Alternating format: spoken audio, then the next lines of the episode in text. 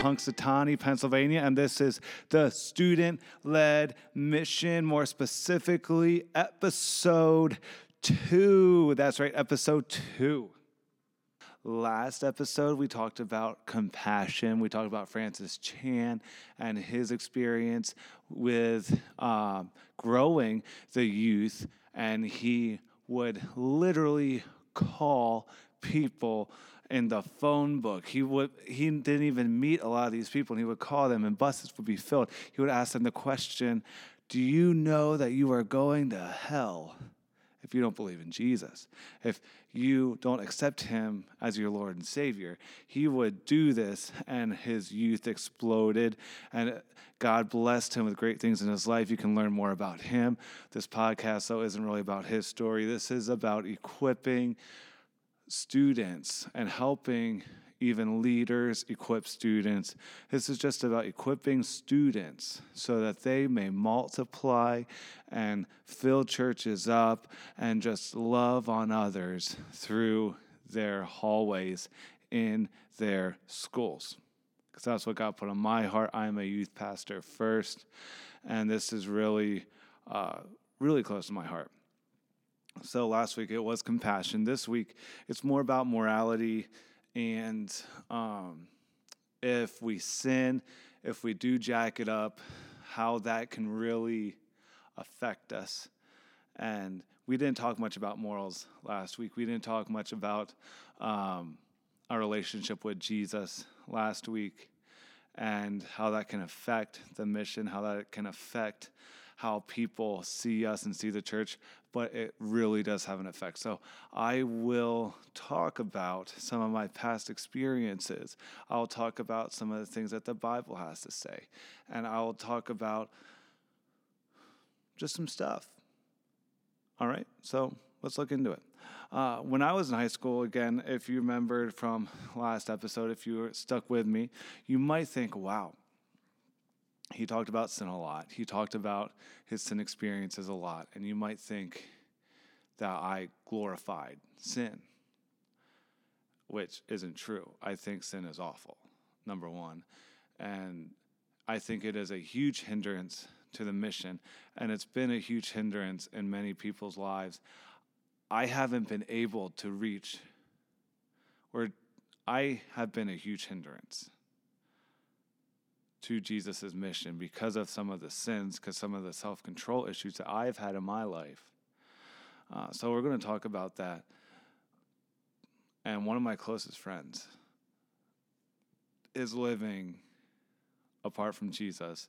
And I spent a lot of time with him, and I thought I was doing him much favor in school by maybe being a little slack my maybe rejecting some of my Christian friends in order to spend time with some of my more worldly friends. I thought maybe I was doing more of a good thing in that regard. And I would always be one to roll my eyes when a pastor would get on that stage, would get behind that pulpit, and he would say, bad company corrupts good character and those type of lines. But the fact of the matter is those sermons are preached so often maybe too often you can uh, you can honestly debate that but they are preached so often because they ring so true. And it rings true in my life years and years after I believed in Jesus, because of who I decided to hang around in, my relationship with Jesus was truly held back. And my effectiveness as somebody to share Jesus with others was also held back. I'll give you an example. I'll give you a story. This is probably one of the most heartbreaking stories that I have as a teenager and this happened when I was 17. I was an intern for a church in Enola. It was it's a very successful church, and I love the staff there. I love the current staff there. I love the past staff. The senior pastor say the same, and he's just an awesome guy. But I was playing basketball one day, and I just felt like God was telling me to share Jesus with this guy, invite this guy to church. And I was about to do it. I was about to go up to him and be like, "Hey, you know, let's go let's go to church together." And nobody who I was playing basketball with really knew Christ. My best friend at the time, he claimed to be a Christian around me, but he didn't really live it out. And he is in some bad places right now. His head is still not right, and it really does break my heart um, to see where he's at.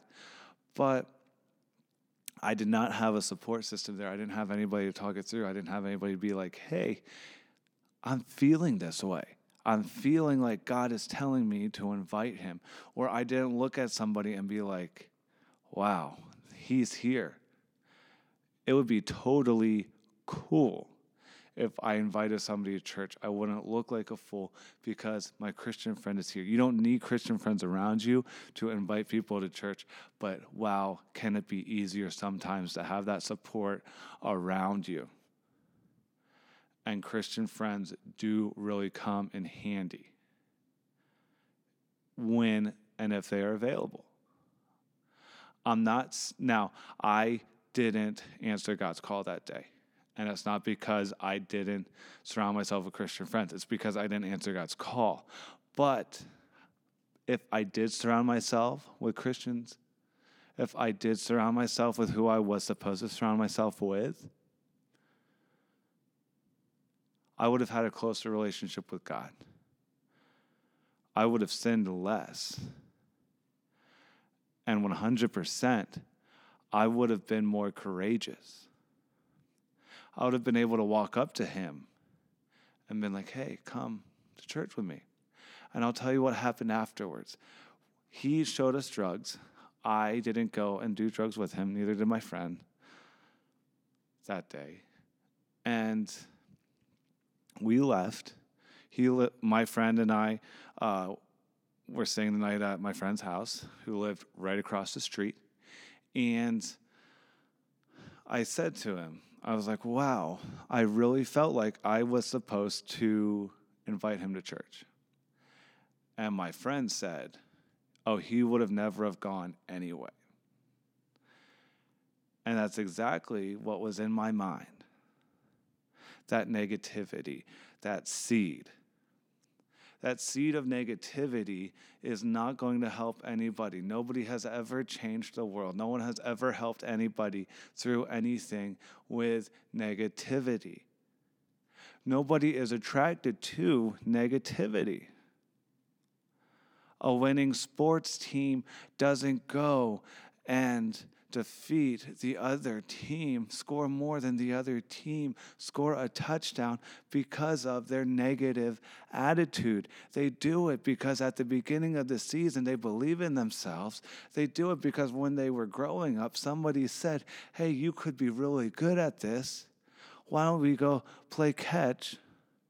Why don't you do a few push ups? Why don't you go work on a few things?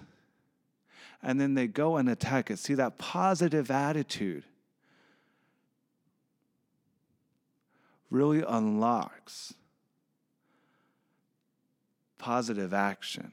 But if you are around friends, if you are around acquaintances who don't know how to be positive, if you surround yourself with only people that know how to be negative, you are only going to know how to be negative you cannot know how to be positive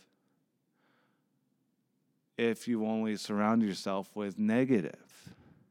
All the positivity in you, no matter how resilient, will perish if it's not being reinforced. the negative people will start to creep up on you. It's happened to me. It's littered in the text of the Bible. Please, please read it. Please, please read it. But I thought when I was growing up, I thought even until a few years ago,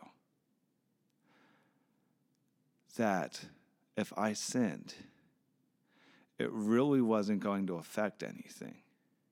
If I lied, it really wouldn't hurt anybody. It wasn't changing the fact that Jesus died on the cross. But the fact of the matter is that when you do sin or when you do lie, it separates you in that moment from Jesus Christ. And people see you, a Christian, sinning. And that confuses the message that you are trying to send the student led mission. It confuses the mission that Christ wants you to push forward. And that is where friends come in. That is where accountability partners come in. They can be a humongous ally or they can be a humongous hindrance in those hardest times when you fail a test, when you blew it in your personal life, when you stumbled and fallen in that moral issue, in that sin issue. If you are surrounded by only worldly people, your faith can be at stake. And if your faith is at stake and you lose it, because of the friends that you keep, well, then you've entered the mission field as somebody who is dead instead of somebody who is out there fighting for somebody to be alive. You aren't showing people Jesus' name anymore. Now you need Jesus' name. We all need Jesus' name always, but you're not effective in the game anymore. You're not there striving for those who are hurting. You're out there hurting. The friends that you keep, the morals that you own, and the actions that you do all add up. People are watching. But it's not you. You aren't alone. You're never alone. It is God. And yes, there is a balance. If you get anything out of these two episodes, from the episode that was released last time, episode one, and this episode compassion and morals and friendship.